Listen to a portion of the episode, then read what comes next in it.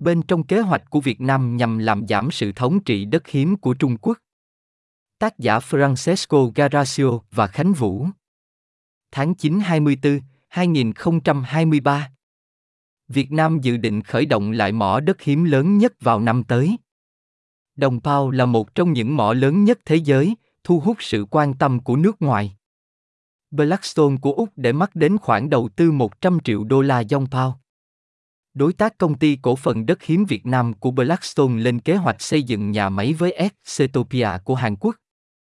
Những lo ngại gia tăng về sự thống trị của Trung Quốc đối với các khoáng sản chiến lược.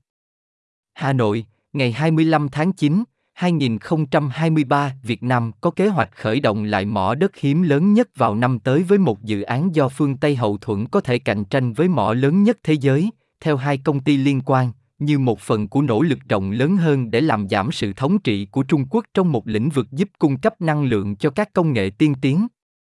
Động thái này sẽ là một bước tiến tới mục tiêu của quốc gia Đông Nam Á này trong việc xây dựng chuỗi cung ứng đất hiếm, bao gồm phát triển năng lực tinh chế quặng thành kim loại được sử dụng trong nam châm cho xe điện, điện thoại thông minh và tua bin gió. Bước đầu tiên, chính phủ Việt Nam dự định khởi động đấu thầu nhiều lô mỏ Đông Pao trước cuối năm nay, Tessa Kutcher, giám đốc điều hành tại Blackstone Minerals Limited, B S X, của Úc cho biết. a ích có kế hoạch đấu thầu ít nhất một nhượng bộ. Bà trích dẫn thông tin chưa được công bố từ Bộ Tài nguyên và Môi trường Việt Nam, không trả lời yêu cầu bình luận. Thời gian đấu giá có thể thay đổi nhưng chính phủ có kế hoạch khởi động lại mỏ vào năm tới, ông Lưu Anh Tuấn, Chủ tịch Công ty Cổ phần Đất hiếm Việt Nam, nhà máy lọc dầu chính của đất nước và là đối tác của Blackstone trong dự án cho biết. Đề xuất khởi động lại Đông Pao, nơi có thời gian, quy mô và mức độ hỗ trợ tài chính nước ngoài chưa được báo cáo trước đây, diễn ra khi nhiều quốc gia lo ngại về tính dễ bị tổn thương của họ đối với sự gián đoạn nguồn cung do sự bóp nghẹt của Trung Quốc đối với các khoáng sản chiến lược và tranh chấp với Mỹ và các đồng minh. Bắc Kinh năm nay đã áp đặt hạn chế xuất khẩu đối với các kim loại nhỏ được sử dụng trong chất bán dẫn, mà một cố vấn chính sách có ảnh hưởng của Trung Quốc cảnh báo chỉ là một khởi đầu. Việt Nam có trữ lượng đất hiếm lớn thứ hai, theo cơ quan khảo sát địa chất Hoa Kỳ. Nhưng phần lớn chúng vẫn chưa được khai thác, với đầu tư không được khuyến khích bởi giá thấp do Trung Quốc thiết lập một cách hiệu quả vì gần như độc quyền trên thị trường toàn cầu. Đến thăm Hà Nội trong tháng này để nâng cấp quan hệ song phương, Tổng thống Hoa Kỳ Joe Biden đã ký một thỏa thuận nhằm tăng cường khả năng của Việt Nam trong việc thu hút các nhà đầu tư cho trữ lượng đất hiếm của mình. Trong các cuộc phỏng vấn với Reuters, mười hai giám đốc điều hành ngành, nhà đầu tư, nhà phân tích và quan chức nước ngoài đã mô tả các kế hoạch cho Việt Nam, bao gồm các khoản đầu tư mà họ nói cho thấy cuộc nói chuyện về việc giảm rủi ro chuỗi cung ứng để giảm sự phụ thuộc vào Trung Quốc đang chuyển thành hành động như thế nào. Một số người thừa nhận những khó khăn của việc xây dựng một trung tâm đất hiếm nhưng cho biết nước cờ có thể làm cho Việt Nam trở thành một người chơi khả thi trong khi xoa dịu những lo lắng chiến lược, ngay cả khi Trung Quốc vẫn thống trị. Kutcher cho biết khoản đầu tư của Blackstone vào dự án sẽ trị giá khoảng một trăm triệu đô la Mỹ nếu giành chiến thắng.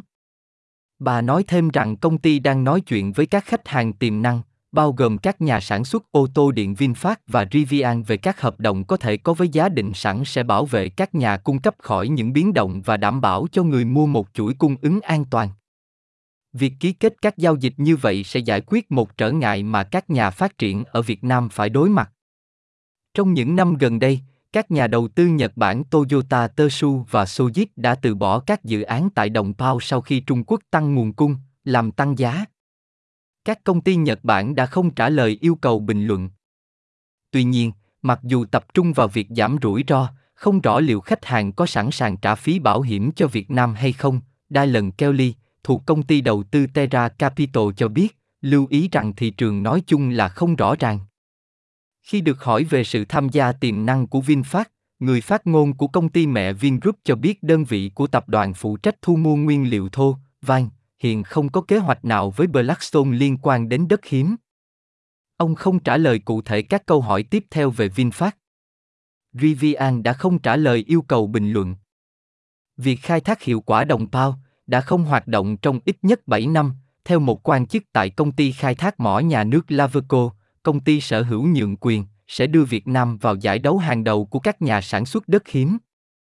nhưng tinh chế đất hiếm rất phức tạp và Trung Quốc kiểm soát nhiều công nghệ chế biến. Các khoản tiền gửi ước tính của Đông Pao cũng cần được đánh giá lại bằng các phương pháp hiện đại, theo Blackstone. Tuy nhiên, đất hiếm tại Đông Pao tương đối dễ tiếp cận và chủ yếu tập trung ở quận Varanasi, theo Đại học Mỏ và Địa chất Hà Nội. Chúng thường giàu seri, được sử dụng trong màn hình phẳng và lan thai, chẳng hạn như Prasidimi và Nedimimu, dùng cho việc chế biến nam châm. Ông Tuấn cho biết Công ty Cổ phần Đất hiếm Việt Nam hy vọng sẽ giành được một nhượng bộ cho phép họ khai thác khoảng mười nghìn tấn oxit đất hiếm, reo, tương đương mỗi năm, khoảng một phần ba sản lượng hàng năm dự kiến của mỏ. Việc sản xuất có thể bắt đầu vào khoảng cuối năm hai nghìn không trăm hai mươi tư, ông nói. Điều đó sẽ khiến sản lượng của Đông Pao thấp hơn một chút so với Mountain Pass của California, một trong những mỏ lớn nhất thế giới, nơi sản xuất bốn mươi ba nghìn tấn reo tương đương vào năm hai nghìn không trăm hai mươi hai, theo u ét giê ét. Việt Nam cũng có kế hoạch phát triển thêm các mỏ. Vào tháng bảy, Hà Nội đặt mục tiêu sản xuất tới sáu mươi nghìn tấn reo tương đương mỗi năm vào năm hai nghìn không trăm ba mươi. Trung Quốc đặt hạn ngạch nội địa là hai trăm mười nghìn tấn vào năm ngoái. Những mục tiêu đó sẽ chứng kiến Việt Nam sản xuất năm phần trăm đến mười lăm phần trăm sản lượng dự kiến của Trung Quốc vào cuối thập kỷ này, David Merriman, một nhà phân tích nghiên cứu tại công ty tư vấn Project Blue, người hy vọng Trung Quốc sẽ tăng sản lượng trong giai đoạn đó. Các mục tiêu của Việt Nam là đầy tham vọng, mặc dù chúng không hoàn toàn nằm ngoài câu hỏi, ông nói. Sự khuyến khích của Hoa Kỳ. Trong chuyến thăm của Biden, Hoa Kỳ đã đồng ý giúp Việt Nam lập bản đồ tốt hơn các nguồn tài nguyên đất hiếm của mình và thu hút đầu tư chất lượng, theo thông tin của Nhà Trắng, một động thái có thể khuyến khích các nhà đầu tư Hoa Kỳ đấu thầu cho các nhượng bộ mới của Việt Nam. Reuters không thể xác định liệu các kế hoạch cụ thể liên quan đến các nhà đầu tư Mỹ có tồn tại ở giai đoạn này hay không. Các quan chức tại Đại sứ quán Hoa Kỳ tại Hà Nội, Nhà Trắng và Bộ Thương mại đã không trả lời yêu cầu bình luận. Nhưng những nỗ lực gần đây của Hoa Kỳ để có được chỗ đứng trong ngành công nghiệp Việt Nam đã không thành công, Dồn Rốt Khôn, một nhà tư vấn cho lĩnh vực đất hiếm và chủ tịch chi nhánh Hà Nội của Phòng Thương mại Hoa Kỳ, cho biết thêm rằng một kế hoạch như vậy liên quan đến vê tê rờ e đã sụp đổ trong năm nay. Kế hoạch đó sẽ liên quan đến việc vận chuyển sang Mỹ đất hiếm do Công ty Cổ phần Đất hiếm Việt Nam tinh chế và có thể đầu tư trong tương lai vào Việt Nam là hai trăm triệu đô la, theo một báo cáo không công khai cho các nhà đầu tư Mỹ không xác định mà Reuters nhìn thấy. Công ty Cổ phần Đất hiếm Việt Nam xác nhận thỏa thuận vận chuyển đã thất bại. Thay vào đó, vào tháng tư Công ty Cổ phần Đất hiếm Việt Nam đã công bố một thỏa thuận cung cấp một trăm tấn oxit đất hiếm trong năm nay cho Australia Sygate Material, a ét em. Rio a ét em từ chối bình luận về việc khai thác của Đông Pao. Blackstone, một đối tác trong thỏa thuận đó, vận hành một mỏ Nickel ở Việt Nam và đã xác định rằng cơ sở chế biến của họ trong nước có thể xử lý quặng từ Đông Pao, theo một tuyên bố của công ty. Từ quặng đến nam châm.